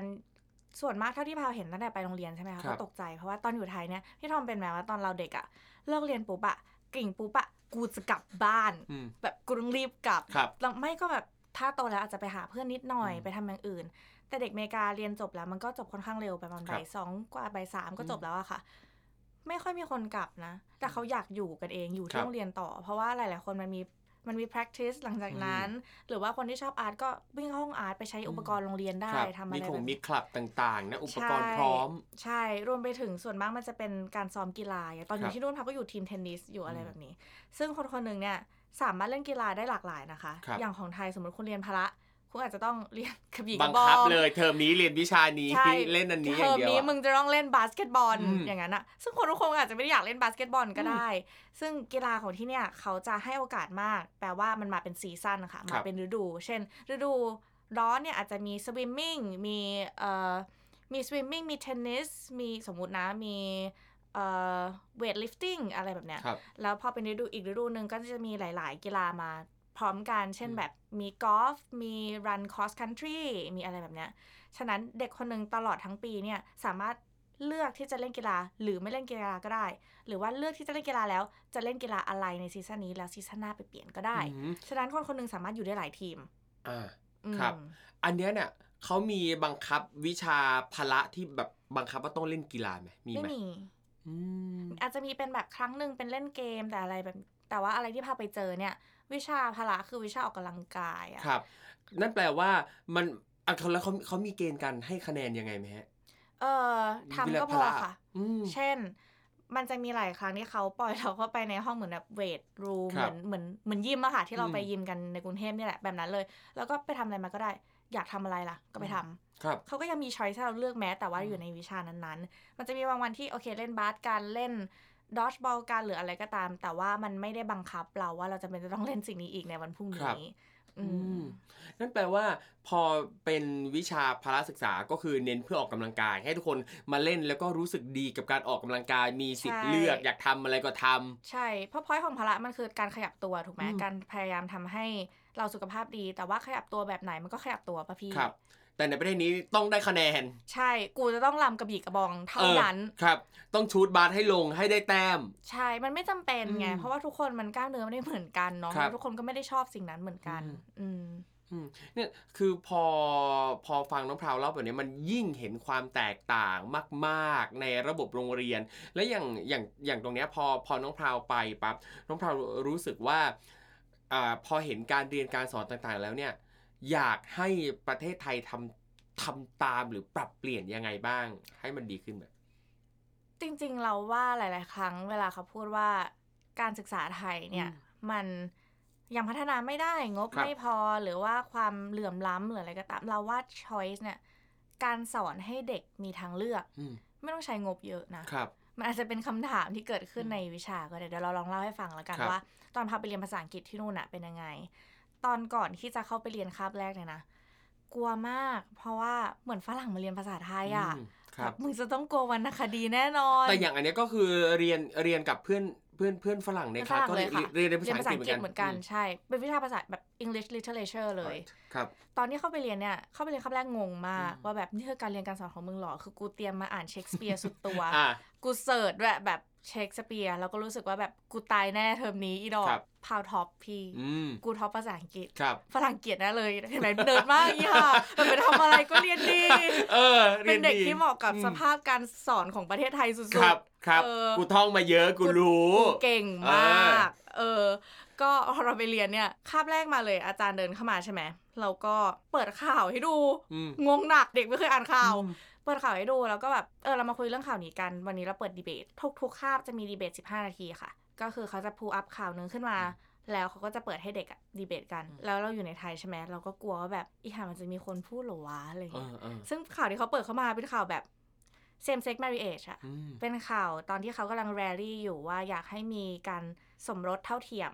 พอสก่อน อันเนี้ยปีไหนนะครับ โอบามาค่ะอ่า2016 เอ้ยอืม15จาก2015ครับผมก็ประมาณ 7-8 ปีมาแล้วใช่โอเค ซึ่งกระแสสมรสเท่าเทียมที่ต่างประเทศเนี่ยก็มาแบบนานมากแล้วแหละแต่ของไทยเนี่ยเพิ่งจะรู้เริ่มบูมกันได้ไม่นานอ่จงเท่าไหร่นักเนาะจริงจริงโอเค อย่างตอนนั้นเนี่ยก็คือกระแสมันก็มาแล้ว แล้วมันก็มีแรลลี่ที่ฟลอริดามีอะไรแบบนี้เนาะแล้วคนในคลาสอะก็แย่งกันตอบอืมทั้งที่เราเข้าใจว่าแบบมันน่าเรื่องนี้มันจะมีคนไม่เห็นด้วยเหรอวะครับ เออแบบเด็กก็งงใช่ไหมแบบอืมมึงมีปัญหาอะไรกันที่อืมแบบคนแต่งงานกันอะครับ เออ แต่กลายว่ามันมีคนที่ไม่เห็นด้วยจริง ๆ ค่ะอืมพี่ แล้วที่เราชอบไปมากกว่านั้นอีก ก็คือไม่ได้เห็นด้วยกับเขานะ แต่ว่าอืมเราชอบที่ว่าเขาไม่เห็นด้วย แล้วเขากล้าที่จะพูดเหตุผล แล้วเขากล้าอืมพูดว่าเขาไม่เห็นด้วยอ่าแล้วเราว่าเนี่ยคือการ incubate อะการการฝึกให้คครับนในประเทศอะค่ะ มี mindset ที่ดีต่ออมการพูดคุย ต่อการหาวิธีแก้ปัญหาครับซึ่งตอบรับไปกับระบบการปกครองแบบประชาธิปไตยอืมคือ อย่างหนึ่งคือในในประเทศเราเนี่ยมันมักจะมีคำกล่าวที่บอกว่า เราไม่ควรจะคุยกันเรื่องศาสนาเรื่องการอืมเมือง เดี๋ยวมันจะแบบไม่พอใจกัน แต่ในขณะที่ต่างประเทศ เราสามารถคุยกันในประเด็นนี้ได้เพียงแต่ว่าเราต้องมีเหตุผลมา support ความคิดของเราใช่ซึ่งถ้าเหตุผลเราสมเหตุสมผลเนี่ยในการสื่อสารกัน เราก็จะฟังกันแบบที่ไม่ได้กัดกันน่ะ แต่คือใช่เออเราเราเรามาคุยกันด้วยเหตุผลนะอะไรเงี้ยอืมใช่เราจะยกตัวอย่างเลยเป็นเคสง่าย ๆของรัฐศาสตร์ละกันครับในทุกๆ ครั้งที่มีคนได้ประโยชน์อะค่ะ ที่มันดูเหมือนว่าจะไม่มีใครเสียประโยชน์เลยเนาะอืมมันมีคนอีกคนหนึ่งเสียประโยชน์อยู่เสมอครับสมมุติว่าเรามีชุมชนหนึ่งแล้วเราอยากจะเข้าไปแล้วก็ไล่เขาออกเพื่อที่จะทำห้างเนาะอืมแล้วสมมตินะคะว่าครับเหรียญมันกลับด้านกันอืม ชุมชนเนี้ยคงอยู่ต่อไปครับ ทีนี้ปัญหาก็คือเราไม่ได้มองว่าคนที่เป็นอินเวสเตอร์เนี่ยคนที่เป็นผู้ลงทุนหรืออะไรเงี้ยอืมเขาก็เป็นคนเสียประโยชน์เหมือนกันนะที่ครับนี้ฉะนั้นมันแล้วแต่ว่าไม่ว่าทุกเรื่องที่เราเห็นว่ามันจะถูกต้องไปทั้งหมดทุกอืมอย่างเนี่ยค่ะ มันมีคนเสียประโยชน์อยู่เสมอครับฉะนั้นหน้าที่ของประชาชนคนหนึ่งหน้าที่ของคนที่อยู่ในประชาธิปไตยละกันคือการพูดคุยว่าเราจะทำยังไง เพื่อที่จะให้คนเนี้ยถูกช่วยเหลือได้อยู่ และอีกฝั่งหนึ่งถูกเยียวยาด้วยเช่นเดียวกัน ในงบที่เรามีอยู่จำกัดครับ ประมาณนั้นอืมซึ่งเวลาเราเรียนในไทยเนี่ย เราจำไม่ได้เราไม่แน่ใจด้วยซ้ำว่าประชาธิปไตยคืออะไร เราเข้าใจว่าประชาธิปไตยเท่ากับการเลือกตั้ง แต่ครับว่าสุดท้ายแล้วประชาธิปไตยมันไม่ใช่การเลือกตั้งเลยค่ะ เพราะว่าถ้าอย่างนั้นเกาหลีเหนือก็คือประชาธิปไตย เพราะว่าเขาก็มีเลือกตั้งอืมหรือสิงคโปร์ก็คือประชาธิปไตย เพราะเขาครับก็มีการเลือกตั้งแต่คมีรับพรรคเดียวอะไรแบบนั้นอะอืม ฉะนั้นการพูดคุยเรื่องเนี้ยเป็นเรื่องปกติ โดยที่ไม่ต้องไม่ต้องโยงการดีเบตในค่าบภาษาอังกฤษมาว่านี่คือประชาธิปไตยเลยนะอืมแต่เราเข้าใจแล้วว่าเรามีสิทธิ์อะไรในตัวเองบ้าง โดยที่เราไม่จำเป็นต้องมาท่องว่าครับ สิทธิในร่างกายเรามีอะไรบ้างคสิรัทบธิในนู้นในนี้มีอะไรบ้าง เหมือนเหมือนกับว่าเขาพยายามเบลนสิ่งเหล่านี้สิทธิหน้าที่ของประชากรเนี่ยเบลนเข้าไปในเนื้อหาในการเรียนการสอนในกิจกรรมต่าง ๆ แบบเนียนๆเราไม่ได้ยัดเยียดว่า เธอจะต้องรู้อันนี้นี่แต่ใช่ค่อยๆใส่เข้าไปให้มันซึมซาบเข้าไปให้รู้ว่า นี่คือสิ่งที่ผูกพันกับชีวิตของเรา ใช่ใช่อืมประมาณนั้นครับ ดูเหมือนกับว่าช่วงเวลาที่อยู่ที่อเมริกาเนี่ย ทำให้น้องพราวเนี่ยได้เปิดโลกหลายอย่างมากมายได้เรียนรู้ได้เติบโตคือเป็นช่วงเวลา 1 ปี แต่ทำให้โตกว่าอยู่ที่ไทยเป็น 10 ปีเลยปะฟังดูเหมือนแบบนั้นเลยจอะริงมากโอ้อีกอย่างหนึ่งเลยที่เราเห็นนะอะก็คืออย่างอยู่ไทยใช่ไหมครับพ่อแม่เราอะนับเลยว่าเป็นชนชั้นกลางกรุงเทพพาไม่ใช่คนที่แบบไม่มีงบไม่มีทุนเลย คือพามาจาก privilege ในระดับหนึ่งซึ่งครับสิ่งนี้พา aware และพารับรู้เสมอครับแต่พอไปอยู่อเมริกาเนี่ยพอไปอยู่กับครอบครัวที่ working class จริงอืมๆ คุณแม่คุณพ่อพาเนี่ยเป็นนักธุรกิจทั้งคู่ใช่ไหมครัคะบถึงแม้ว่าเขาจะทำงานหนักมากๆ แต่ว่าอย่างน้อยเขาเป็นไวท์คอล่าเนาะ เป็นคนที่ทำงานแบบในออฟฟิศไม่ได้ทำใน working class จริง ๆ แบบนั้น ตอนที่ไปอยู่อเมริกาเนี่ยคุณพ่อของพาว host dad อะเขาทำอยู่ในโรงงานค่ะ เป็นพนักงานในโรงงานเลย ก็ทำอยู่โรงงานเดนโซก็คือเป็นอุปกรณ์อะไหล่รถยนต์เนาะ ส่วนคุณแม่เนี่ยทำงานเป็น reception อยู่ที่โรงพยาบาลเด็ก ฉะนั้นเขาทั้งสองคนเนี่ยเป็น working class ที่ชัดเจนมาก ๆ แล้วก็มีน้องชายคนหนึ่งแต่ว่าครอบครัวที่อเมริกาของเขาเนี่ยถ้าเทียบในชนชั้นฐานะกับสังคมนะคะ ทั่วไปของประเทศนั้นๆ เนี่ย ถือว่าทรัพย์น้อยกว่า ครอบครัวจริง ๆของพาวเยอะมากครับ แต่พาวมีความสุขมากพี่อืมพาวมีความสุขมากจริง ๆ แล้วก็อย่างหนึ่งที่เขาทำตลอดเลยคือเหมือนมันเป็นครั้งแรกที่เราได้รับรู้ว่าครอบครัวที่อบอุ่นและครอบครัวที่พูดคุยได้มันคืออะไรอะอืมอืมซึ่งสิ่งหนึ่งที่เขาทำตลอดเลยต่อให้เราทะเลาะกันหรือว่าอยู่นู่นเขาก็มีทะเลาะกับเขาบ้างครับ แต่อย่างหนึ่งที่เขาทำทุก ๆ คืนอะคือต้องกอดกัน คือไม่ว่าเราจะโกรธอะไรกันมา หรืออะไรก็ตามก่อนนอนต้องกอดกันเซกุดไนท์ให้มันจบภายในวันนั้นครับ แล้วก็อีกอย่างหนึ่งที่เขาทำคือเขาถามค่ะพี่อืมเป็นเด็กที่แบบบุญไม่เคยได้รับการถามมาเลยอืมแล้วพอไปถึงอเมริกาแล้วคือเขาถามเราแล้วเราครับ แล้วเราก็รู้สึกว่า เฮ้ยเรามีเรามีปากเสียงอะอืมซึ่งอะไรพวกนี้มันง่ายมากๆเลยนะในการในการสอนให้เด็กไทยรู้ว่าจะต้องปกป้องอะไรของตัวเอง หรือว่าครับตัวเองเป็นมีตัวตนยังไง มันก็อืมแค่บางครั้งเราถามเขาก็พอ อืมฉะนั้นกลับไปที่เรื่องการศึกษาที่เขาบอกว่ามันอืมไม่น่าจะยากที่ทำให้เด็กมี choice ได้ครับอืมโอ้ยอันนี้เห็นเห็นด้วยมากๆ แล้วก็พอพูดถึงเรื่องการถามเนี่ยในหลาย ๆ ครั้งเนี่ย ประเทศเราก็จะมีปัญหากับการถามอะคือ บางครั้งเราถามแค่เพราะว่าเราอยากรู้คำตอบ อยากได้เหตุผล แต่ในสังคมเนี้ยหลาย ๆ ครั้งอะคือบอกเราว่า ถ้าเราอยากจะทำให้มันสงบสุขเรียบร้อย อย่าตั้งคำถาม อยู่กเงียบๆทั้งที่การถามอะถามไงเราจะได้เข้าใจกันถูกไม่ใช่แบบต้องอืมคิดเองเออเอง นั่นนี่หนุนไปเองอะไรเงี้ยไม่พอใจกัน มีปัญหาเก็บไว้ในใจแล้วพอนานๆไปปั๊บแล้วมันระเบิดขึ้นมามันก็แย่กว่าอีกอะใช่ ซึ่งสิ่งนี้เห็นได้ในชุมชนไทยเหมือนกันนะอืมเพราะเราว่าเราว่าคนไทยเนี่ยยังไม่ค่อยเข้าใจว่าถกเถียงครับกับทะเลาะต่างกันอืมยังไงครับฉะนั้นเวลาเรามองว่าคนที่มีความคิดแตกต่างจากเราเนี่ยเราจะรู้สึก เราไม่อยากคุยกับคนนั้นแหละ ครับ ซึ่งเราว่าสิ่งเนี้ยเป็นสิ่งที่ทำให้สังคมมันแตกระแหงครัไปบเรื่อย ๆ เลยนะอืมการที่เราไม่คุยกันไม่ใช่เพราะว่าเราไม่ทุกวันเนี้ยเราไม่สามารถมีความคิดเหมือนกันได้อยู่แล้วอะครับสิ่งนั้นเป็นเวที่เป็นไปไม่ได้เลยเวลาเราไปกินข้าวเที่ยงกับเพื่อนมึงแดกเหมือนกันหมดกันแบบอืมทุกวันมึงไหวหรอครับ อืม ถ้าเกิดเราคุยกันเรื่องเล็กๆไม่ได้เรื่องใหญ่ๆเราก็คุยไม่ได้ ถ้าเราคุยกันเรื่องใหญ่ๆไม่ได้ มันก็จะมีคนที่จะมาพูดอืมแทนเราแทนครับ อะไรแบบนั้น แล้วการที่อยู่อเมริกาอีกอย่างหนึ่ง พาว enjoy การเจอคนหลากหลายมากๆครับแบบ enjoy อะพี่อืมมันมันมันสามารถเนอะเจอคนจากคาเมรูนก็ได้ครัจากบราซิล มาจากไทยมาจากเขมรมาจากนอร์เวย์อะไรก็อืมตามแล้วคือ ทุกคนก็รัก c u เจอร์ของตัวเองแล้วก็ทุกคนก็แลกเปลี่ยนกันได้อย่าง happy อะครับเหมือนกับว่าพอมันเป็นพื้นที่ที่มีความหลากหลายตรงเนี้ยมันเลยทำให้เรารู้สึกได้ว่าที่เนี่ยเราคือประชากรโลกอะ ใช่ เราไม่ใช่เป็นแค่คนไทยอยู่ในประเทศไทยชีวิตแบบคนไทย พูดภาษาไทยกินอาหารไทย เราคือคนไทยแต่นี่เราคือประชากรโลกแล้ว ใช่ใช่อืมแล้ว มากไปกว่านั้นสิ่งที่สวยงามมาก ๆ เลยนะที่อยากให้หลาย ๆ คนได้สัมผัสอะก็คือต่อให้เรารักความเป็นไทยหรือนู่นนนั่นอะไร ทั้งหลายที่เราถูกสอนมาครัเนาะบวันหนึ่งเราเจอคนต่างประเทศที่เขาก็ถูกสอนมาแบบนั้นเหมือนกันอะแต่เราแบบเราขี้ที่เดียวกันอะพี่อืมเรากินข้าวเหมือนกันอะอืมเวลาเราเสียใจเราร้องไห้เหมือนกันอืมเราเข้าใจได้มากขึ้นว่า concept ของของการรักชาติ หรือ concept ของชาติ as a whole เนี่ยครับมัน made up แค่ไหนอะอืมแล้วมันทำให้เราคุยกันง่ายขึ้นครับอืมอืมอันนี้อยากรู้อีกว่าไปอยู่ที่นู่นน่ะได้ไปงาน prom ไหม ได้ไป เอ้ย ไปกับเพื่อนไม่มีผู้อืมชายหรอกค่ะ ทำไมอะ มันก็มีคุยตอนนั้น อ่าแต่ว่าเขาอยู่คนละโรงเรียน เจอกันอืมตอนแบบไปเทนนิส match บอกว่าอยู่ทีมเทนนิสใช่ไหมอืม ก็อยู่คนละโรงเรียนก็อยู่คนละเมืองกัน แต่ตอนนั้นเหมือนพอมันไปแลกเปลี่ยนอะครับ มันรับรู้แต่ว่าปีหนึ่งมันก็ต้องกลับอะโอ้โห เออ distance คือปัญหา อืม distance เนาะเออ ซึ่งมากไปกว่านั้นค่ะดิฉัน หนูอะหนีไปสอบไปสอบมหาลัย เพราะครับ เราเรียนจบที่นู่นแล้วดิโพลมาใช่ไหม อืม ไปสอบมหาลัย ติดละอืมไม่ได้ไป เพราะอะไรรู้ไหมพ่อแม่ไม่ให้ไปอืมเพราะว่าเป็นลูกผู้หญิงอืมอะไรแบบนั้นเลยแล้วก็ครับแต่ตอนนั้นเราเราไม่ได้กดพ่อแม่เท่าตอนเด็กแล้วนะ เราเข้าใจมากๆว่าเขามาจากไหน อืมอืมครับ แต่ว่าทุกวันนี้ถ้ามีโอกาสอยากไปมันก็คงไปอยู่แล้วแหละอืมอะไรแบบนั้นเนาะถ้ามีโอกาสแล้วก็อยากจะไปใช้ชีวิตในแบบที่เราต้องการในแบบที่เรารู้ตัวเองว่าเราจะมีความสุขกับมัน ใช่ แต่พร้อมก็สนุกนะ คือเมืองเราเนี่ยมันเป็นเมืองเล็กๆอะ่ะครับคือมันเมืองใหญ่ๆในมิชิแกนมันจะมีแกรนด์แรปิดส์มีแลนซิงอืมมีดีทรอยต์ใช่ไหมคะครับซึ่งปีที่เมืองใหญ่ๆจริงๆของมันแล้วคือดีทรอยต์ ซึ่งประวัติของเมืองดีทรอยต์เนี่ย ก็คือเมื่อก่อนมันคือโรงงานรถฟอร์ดอะค่ะ ครับ แล้วพอมาปีหลังๆเนี่ยโรงงานมันย้ายไปต่างประเทศ เหมือนเวลาที่โรงงานญี่ปุ่นเขาย้ายมาตั้งที่ไทยแล้วโตโยต้าหรืออะไรก็ตามเนาะมันคือเขามาเพื่อที่ ตัวบริษัทจะได้กำไรมากขึ้นจากครับค่าแรงที่ต่ำลงถูกไหมแต่ทีเนี้ยเมื่อก่อนเมืองที่มันเป็นอยู่ล้อมรอบเอ่อเป็นเป็นเมืองโรงงานฟอร์ดละกันเนาะครับพอมีพนักงานทำงานเนี่ยมันก็จะมีคนเข้ามาอยู่ มีผู้ชายเข้าไปทำงานใช่ไหมผู้หญิงก็ตามมาเป็น family อืมเป็นเมืองที่มาจากเอ่อมาจากการเป็นเมืองโรงงานละกันครับพอโรงงานย้ายออกไปเนี่ย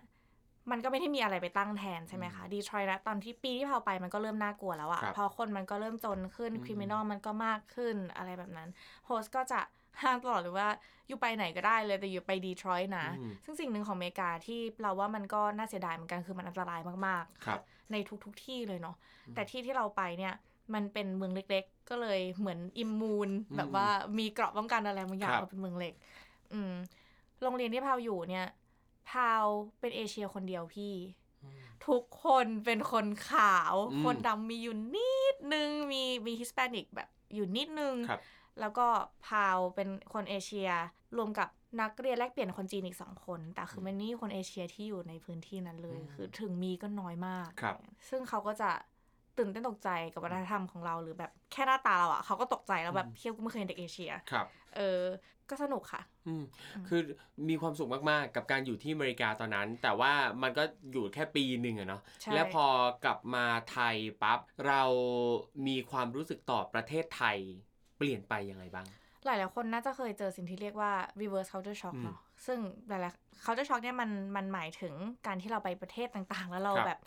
ยังปรับตัวไม่ได้อืมไม่ชินกับวัฒนธรรมอืมตกใจกับวัฒนธรรมต่าง ๆ ของเขาเนาะพอ reverse culture shock เนี่ยหมายความว่าเวลาที่คุณไปอยู่ต่างประเทศมาแล้วกลับมาแล้วคุณเริ่มไม่ชินกับวัฒนธรรมวัฒนธรรมเดิม จริง ๆ สิ่งหนึ่งที่เห็นชัดมาก ก็คือตอนในเด็กจนโตอะไม่ใช่รับได้หรอก แต่เข้าใจและทนอืมการถูกบูลลี่หรืออะไรเงี้ยมาโดยตลอดครับ แล้วพอกลับมาใช่ไหมเหมือนแม่เราอะทักว่าเราอ้วนขึ้นอืมเราร้องไห้เรารับไม่ได้ครับเพราะว่าคำหยาบที่สุดที่นั่นมันไม่ใช่แบบ fuck shit อืมแบบอะไรก็ตามมันไม่ใช่คำหยาบอะสิ่งที่เขาไม่พูดกันเลยอะคือพูดถึง appearance พูดถึงรูปลักษณ์หน้าตา เช่นแบบผอมลงนะ อ้วนขึ้นนะ ในทางที่ไม่ดีหรือว่าแบบอันนี้ไม่สวยเลยแบบเสื้อตัวนี้ไม่สวยเลยอะไรแบบเนี้ยเขาจะไม่พูดกันเลย ซึ่งเราอะเคยพูดกับตัวเองรอบนึงตอนอยู่กับเพื่อนที่อเมริกาใช่ไหมคะพอเราอยู่อเมริกาแล้วอาหารการกินมันก็เปลี่ยน แล้วก็พี่เราไปกินอาหารอร่อยอะมันก็กินไปเหอะยังครัจะบคิดอะไรมากใช่ไหมอืม เราก็อ้วนขึ้นเราก็เราก็ดูตัวเองในกระจกแล้วเราก็พูดกับเพื่อนที่อเมริกาว่าแบบ I feel bad I'm getting fatter แล้วเพื่อนทุกคนที่อยู่ตรงนั้น หยุดทำทุกอย่างที่แม่งทำอยู่แล้วขันมาแบบ What are you talking about like who says that tell me who says that อะไรเงี้ยแบบเขานึกว่าเราโดนด่ามาแล้วครับเราก็รู้สึกแย่กับตัวเองอืมแล้วเราก็เลยบอก no no มันแค่เป็นแบบเราพูดได้เป็นเรื่องปกติอยู่แล้ว เราก็บอกว่าบ้าเหรอ อย่าพูดอย่างนี้อีกนะ แบบอย่าว่าตัวเองอีกนะอะไรเงี้ยแบบมันเป็นสิ่งที่หยาบมาก ๆ เลยอืมในการที่พูดถึง appearance ครับในแง่ที่มันไม่ดี อืมอะไรแบบนั้นนะอันนี้คือเขาจะช็อกอันหนึ่งครับอีกอย่างหนึ่งก็คือเรารู้สึกว่าเราเป็นมีความ individualist ขึ้นหมายความว่าทำอะไรเป็นทำอะไรคนเดียวมากขึ้นอืมเหมือนเหมือนเหมือนกับว่าพอเราไปเมืองนอกปั๊บเรารู้สึกว่า เราสามารถใช้ชีวิตตัวคนเดียวได้โดยไม่มีปัญหาอะไรเงี้ยใช่ แต่หนึ่งในหนึ่งในอย่างนั้นก็คือตอนไปอยู่สังคมที่อเมริกาเนี่ย เสียงคนอื่นไม่ได้มีค่าขนาดนั้นอืมเช่น เวลาอยู่ไทยในเรื่องน้อยที่สุดเลยนะ อย่างพาพาอยู่โรงเรียนหญิงล้วนใช่ไหมครัคะบโรงเรียนหญิงล้วนที่มีชื่อที่หนึ่งละกัน ไปเข้าห้องน้ำมันก็ต้องไปกันหลายคนอืมอะไรอย่างเงี้ยก็มีเพื่อนไปด้วยคแต่รับพี่ทอมเป็นไหมตอนเด็กที่แบบมีอะไรก็ต้องไปกันเป็นไปกันเป็นกลุ่มหรือมีกเป็ลุ่นมชัดเจนเป็นมีเป็ปะนบ้างเหมือนใช่เป็นเป็นเป็นเราก็ต้องมีกลุ่มเพื่อน เออใช่แบบกลุ่มเพื่อนชัดเจนอะอืมเขาไม่มีที่นู่นที่นู่นไม่มี อืมคือมันอาจจะมีบ้างแต่มันไม่ได้ชัดเจนถึงขนาด แบบของไทยนี่คืออะแบบแก๊ง mean girls เออเออเออเออเออซึ่งมันเป็นกลุ่มน้อยมากๆในโรงเรียนมันนะน้อยมันน้อยมันน้อยเออออย่างอย่างอเมริกันไฮสคูลที่เห็นตามในหนังอย่างเงี้ยอืมคือมันก็จะอาจจะมีตามเมืองใหญ่มั้ง แต่ที่พาไปมันไม่ใช่แบบนั้นเลยอะมันคือสิ่งที่ตรงข้ามกับสิ่งนั้นโดยสิ้นสิ้นเชิง เราไม่เจอบูลลี่เราไม่เจออะไรเลยนะอืม แล้วก็ตอนกลับมาไทยอะ เรา realize ว่าหลายอย่างที่เราฟังความเห็นคนอื่นอะไม่ไม่ได้จำเป็นขนาดนั้นก็ได้นี่ครับเช่น ทำไมกูต้องไปเข้าห้องน้ำหลายๆคน หรือเวลาเราจะทำอะไรอะไรสักอย่างหนึ่งอะเมื่อก่อนเราจะถามความเห็นเพื่อน พี่ทอมเป็นปะแบบชอบปรึกษา เป็นเป็นเป็นเออเป็นเหมือนกันเป็นเหมือนกันแล้วถ้าแบบบางทีมันก็ต้องถามก่อนนะเราใช่เราไม่ได้มั่นใจในตัวเองขนาดนั้นอะใช่แบบมึงเราทำอันนี้ดีไหมในอืมทางทางๆที่มันเป็นเรื่องที่เกี่ยวข้องกับเราคนเดียวอะครับเออตอนเรากลับมาจากอเมริกาคือเราเลิกทำสิ่งนั้นไปเลยอืมโดยที่ไม่รู้ตัวแล้วตอนหลังๆเนี่ยตอนโตเนี่ยเพิ่งมารับรู้ว่าเออเรามาเป็น เพราะว่าเรากลับมาจากอเมริกานะอืม คือมันไม่มีเหตุผลว่าคุณจะถามไปทำไมอะครับมึงก็ทำไปดิมันก็คือชีวิตมึงมึงก็ทำไปอืมมึงฟักอัพมาก็ค่อยมาหาวิธีแก้ แต่ว่าเสียงของคนอื่นอะมีน้ำหนักน้อยลงในหัวของเราครับอืมแล้วตั้งแต่กลับมาจากอเมริกาจนถึงทุกวันเนี้ยเรามองเห็นอ่าย่านกรุงเทพประเทศไทยเนี่ย เปลี่ยนแปลงไปยังไงบ้างไหมครับ ก็มีที่เปลี่ยนแล้วมันก็มีที่ไม่เปลี่ยนนะพี่เออเออเออที่ไม่เปลี่ยนก็คือรถติดมากอินดอร์กูเกลียดกรุงเทพเออไม่รู้ว่าคนอื่น enjoy กรุงเทพหรือเปล่าแต่เราเป็อืนมคนหนึ่งที่กูเกลียดกรุงเทพมากอืมกูเกลียดกรุงเทพมากเลยโอเคต้องพูดแบบไม่ค่อยชัดเดี๋ยวแบบกูอ๋อโดนจวกมพูดได้พูดได้พูดได้พูดได้เอออคือเราไม่เราไม่ชอบกรุงเทพเลยพี่ เหตุผลอย่างแรกคือเรื่องรถติดหรืออะไรก็ตามแต่อีกเหตุผลหนึ่งอะเราเห็นความเหลื่อมล้ำชัดเจนมากตลอดเวลาแล้วบังคับให้เราชินอืมแล้ว เราเปรียบเทียบตัวเองกับคุณพ่อคุณแม่ตลอดครัเวบลาพ่อแม่เราเป็นนักธุรกิจใช่ไหมคะเวลาเขาเห็นคนจนอะไรเงี้ยคือคนจนเนี่ยในหลาย ๆ ครั้งไม่ใช่แค่พ่อแม่เราหรอกในบูมเมอร์อะมีบทบาทแค่สองอย่างอืมน่าสงสารกับน่ากลัวครับเราน่าสงสารแล้วเขาเป็นเครื่องมือในการทำให้เรารู้สึกว่าเราเป็นแบบ เป็นผู้ใจบุญ เออ เวลาเราให้ของอะไรเขาหรือเวลาเราแบบซื้อของที่แบบห้างมาโฆษณาเราว่าเอามันจากชุมชนนู่นนี่นั่นโน้นนะอีกอย่างหนึงก็คือน่ากลัว ซึ่งเราไม่ใช่คนแบบนั้นเลยอะครับ ตอนเด็กเราเห็นอะไรพวกนี้แล้วเราตั้งคำถามตลอดเวลาว่าทำไมพ่อแม่เราไม่รู้สึกอะไรทำไมพ่อแม่เราไม่หยิบเงินให้เขาอืมหรือเวลาเราหยิบเงินให้เขาแล้วแม่เราหรือพ่อเราทักขึ้นมาว่า รู้ได้ไงว่าเป็นขอทานจริง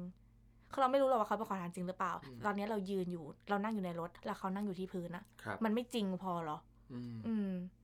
แล้วเรารู้สึกว่าหลาย ๆ ครั้งการอยู่กรุงเทพซึ่งเราไม่รู้ว่าคนอื่นรู้สึกแบบนี้หรือเปล่า ในการที่จะต้องอยู่ในประในเมืองนี้อย่างแฮปปี้ได้อะ เราต้องเรียนรู้ที่จะชินกับการช่างแม่งคนอื่นอืมหรือเราไม่สนใจว่ารูทของปัญหามันมาจากอะไรครับหรือเวลาทุกวันนี้เราสามารถเดินไป มีคนนั่งกินอยู่ในร้านชาบูแล้วมีคนนั่งรอขอตังค์อยู่ข้างหน้าได้ แต่ทุกคนต้องรู้สึกว่าช่างแม่งเหรอ ทุกคนต้องไม่รู้สึกอะไรเหรอครับเนี่ยคือสิ่งที่ทำให้เราเกลียดกรุงเทพลึกเข้าไปในจิตใจ เพราะเราเห็นสิ่งนี้ตั้งแต่เด็กจนโต แล้วเรา refuse เราเราปฏิเสธที่จะชินกับมันอะพี่ครับหรือทุกวันนี้เวลาเราไปตามเพราะช่วงมหาลัยเนี่ยคือพาวย้ายมาอยู่ใกล้ๆ ใกล้ๆมหาลัยใช่ไหมครัคะบคือเรียนธรรมศาสตร์อืมแต่ว่าที่นี่ท่าประจันเนาะ ก็เลยย้ายมาอยู่เป็นฝั่งทนแถวๆจรัญครับฉะนั้นทุกวันเนี้เราจะต้องผ่านเอ่ออนุสาวรีย์ประชาธิปไตย แล้วก็แอเรียตรงนั้นเนี่ย รวมไปถึงที่หัวลำโพงเนี่ย คนก็เยอะมากอืมหมายถึงคนโฮมเลสก็เยคอะรับขึ้นเลยเยอะขึ้นเรื่อยๆ หลังจากปีโควิดเนาะ ซึ่งเราก็จะตั้งคำถามไว้ตลอดเวลา เพราะเราเป็นคนถามตอนเด็กๆในตอนมัธยมอะตอนไปหัวลำโพงครั้งแรกไปกับเพื่อนจำได้ว่าไปเที่ยวไปคาเฟ่ด้วยกีหาไม่ได้ไปหัวลำโพงเลยอืมแต่ขากลับเนี่ยมันต้องเดินผ่านแถวนั้นเนาะเราก็เห็นคนนั่งอยู่เต็มเลย แล้วเราก็เลยรู้สึกว่าเราอยากคุยกับเขาเราอยากรู้ว่าทำไมเขามานั่งอยู่ตรงนี้ เพราะว่าในใจเราคิดว่าเขาก็แค่ขอทานถูกไหมแต่จริงๆเราเวลาเราตอนเราไปคุยกับเขาเราจำได้เลยว่า เขาบอกเราว่าเขามาหาลูกลูกมาทำงานกรุงเทพนานแล้ว เขาไม่รู้ว่าลูกเขาอยู่ไหน แล้วการคุยกับแบบเนี้ยเราก็เลยเริ่มนิสัยการชอบคุยกับคนข้างทางว่าเขาเป็นมาอย่างไง เขาต้องการอะไรไหมเราติดต่ออะไรให้ไหมอะไรแบบเนี้ยเพราะสิ่งหนึ่งที่มันทำให้เกิดความเหลื่อมล้ำมากขึ้นไปอีกจากแค่เรื่องของเงินเนี่ยค่ะ มันคือ access to internet ครับมันคือ access to help เลยอะ่ะ มันคือช่องทางที่เขาจะหาวิธีไปต่อสำหรับเขาได้ ซึ่งบางคนเขาต้องการแค่เบอร์ ของมูลนิธิก็แค่นั้นเองครับเขาไม่มีแม้แต่โทรศัพท์ด้วยซ้ำอะไรเงี้ยอะไรแบบนี้ไม่ต้องใช้เงินสักบาทอะแต่เพราะว่าหลายๆคนมันชินไปแล้วไงครับในการอยู่กรุงเทพสิ่งนี้ก็แค่สิ่งหนึ่งที่ประดับเมืองใช่ไหมกรุงเทพทุกที่ก็มีขอทานอยู่แล้ว ก็แค่อย่าโดนดึงกระเป๋าอย่าอะไรก็พอครับหรือว่าเวลาเขาเดินเข้ามา ก็ใช้เวลาที่เร็วมากที่สุดในการที่จะบอกว่าแบบอ๋อไม่เอาค่ะไม่เอาค่ะแบบไม่เวลาขายของในครับร้านอาหารอะไรอืมเงี้ยเนาะเราไม่อยากเป็นคนคนหนึ่งที่โตไปแล้ววันหนึ่งทำสิ่งนั้นได้โดยไม่รู้สึกอะไรอะพี่ครับ นี่คือสิ่งที่ทำให้เราไม่อยากอยู่กรุงเทพโดยลึกซึ้งจากจิตใจจริงครับ แล้วทำไมน้องพราวถึงยังอยู่กรุงเทพอยู่อะๆไม่มีตังค์ค่ะ อย่างที่บอกละกันว่าเพราะเรื่องครอบครัวเนาะคือเขาก็ยังคีปคอนแทคกับคุณแม่อยู่ แต่ว่าเขาก็ไม่ได้คุยกับคุณพ่อนานมากแล้วครับแล้วก็เลยคิดว่าวันหนึ่งจะต้องหาเงินไปที่อื่นให้ได้ แล้วอืมเหตุผลหนึ่งเลยที่อยู่มาตลอด เพราะว่าเรามีความ เรามีความหวังครับซึ่งเราว่าความหวังนี้เป็นอืมเป็นอะไรที่สำคัญมากในใจสำหรับทุกคนนะครับโดยเฉพาะคนที่อยู่กรุงเทพหรือโดยเฉพาะหลายๆคนที่กำลังเช่าห้องอยู่ที่กรุงเทพเนาะครับอืม เรามีความหวังว่าวันหนึ่งมันจะโอเคขึ้น หรือว่าเราสามารถช่วยเหลืออะไรบ้าง นิดๆหน่อยๆในแง่ของการเมืองหรือว่าเมืองก็ตามอ๋อแล้วอีกอย่างหนึ่งที่ยังที่เห็นกรุงเทพเปลี่ยนไป แต่อาจจะเป็นทางที่แย่ลงสำหรับเราเนาะครับเราเห็น gentrification มากขึ้นอืมซึ่ง gentrification เนี่ยคือเราไม่แน่ใจว่าศัพท์ไทยแปลว่าอะไรเนาะแต่ว่ามันคือแอคที่นักธุรกิจรวยๆ หรือคนที่มีทุนเนี่ยเข้าไปซื้อบ้านหรือซื้อสถานที่หรือที่ดินตามที่ต่างครับๆที่เขารู้สึกว่าพัฒนาได้อืมเอามาพัฒนาเปลี่ยนเป็นคาเฟ่เป็นนู่นนี่นั่นอะไรก็ตามทำให้ identity เดิมอะหายไป เพื่อเขาอยากจะพัฒนานะตรงนั้นอะแต่พอพัฒนาออกมาปุ๊บ คนที่อยู่ชุมชนเดิมเนี่ยไม่สามารถใช้สถานที่นั้นได้ ยกตัวอย่างเช่นเยาวราชชัดมากครับย่านที่พาวเคยไปตอนเด็กๆเนี่ยมันหายไปแล้วอะอืมร้านที่เราชอบอะครับมันไม่อยู่แล้วพี่ใช่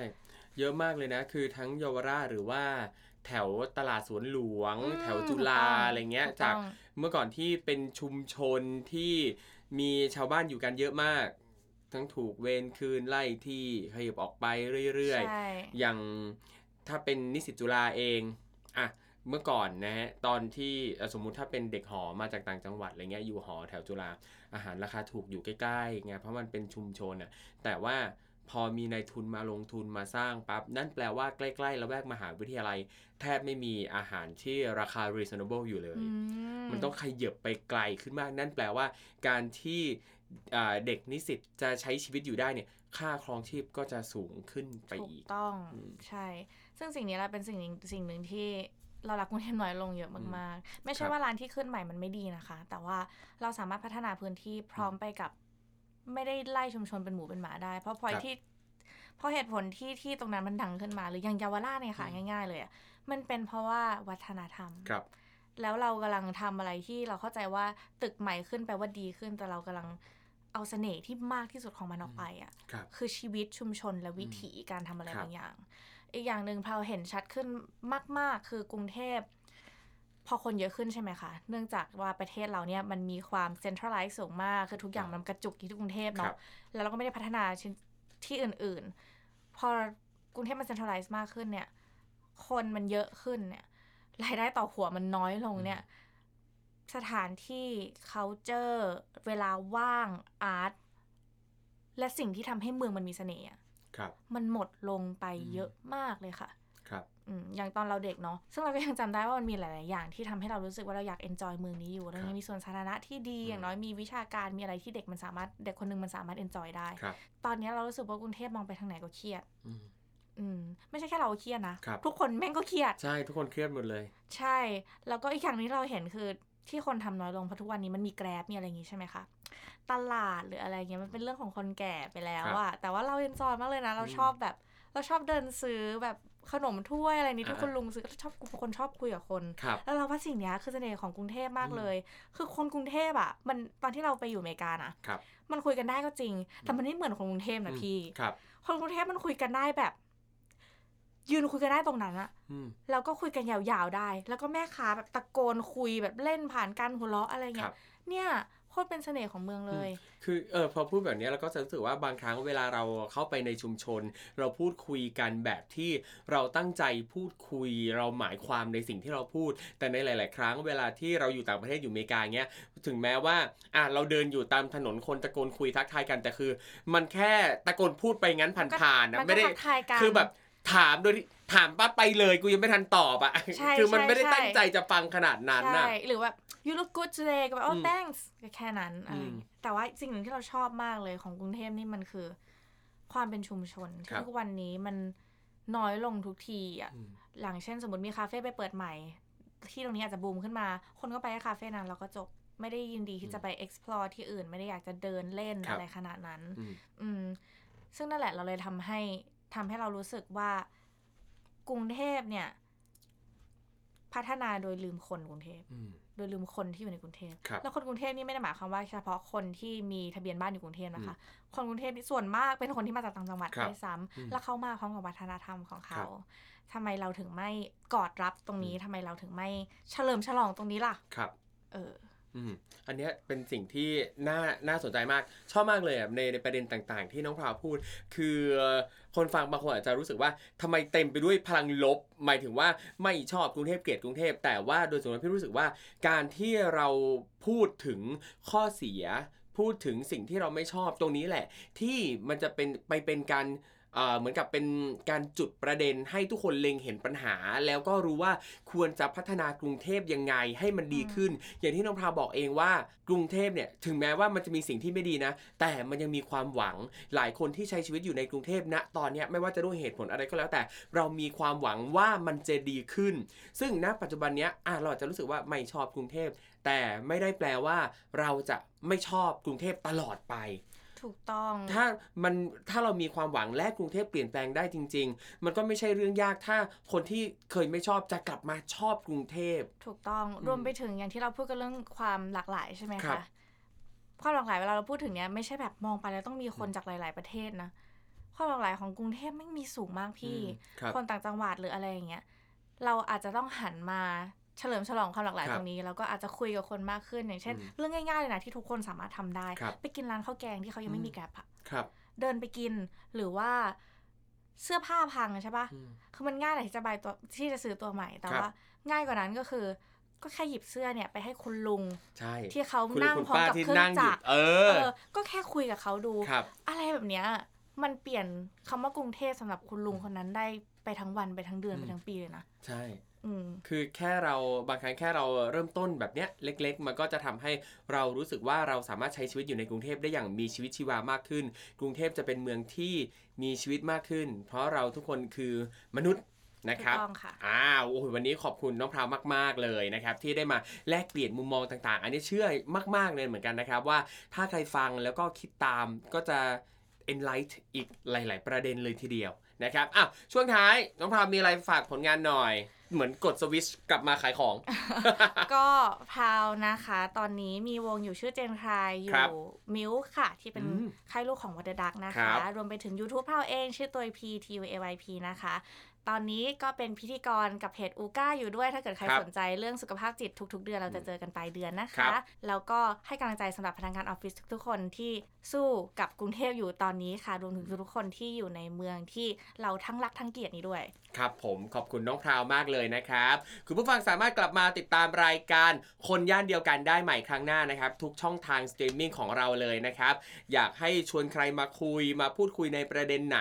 อยากรู้จักย่านไหนมากขึ้นก็บอกกันเข้ามาได้ คอมเมนต์กันเข้ามาได้นะครับ วันนี้นะครับเวลาหมดลงแล้วนะครับ ผมกับน้องพราวขอลากันไปก่อน แล้วเจอกันใหม่ครั้งหน้าครับ สวัสดีครับสวัสดีค่ะคุณกำลังฟัง Urban Creature Podcast Better City Better Living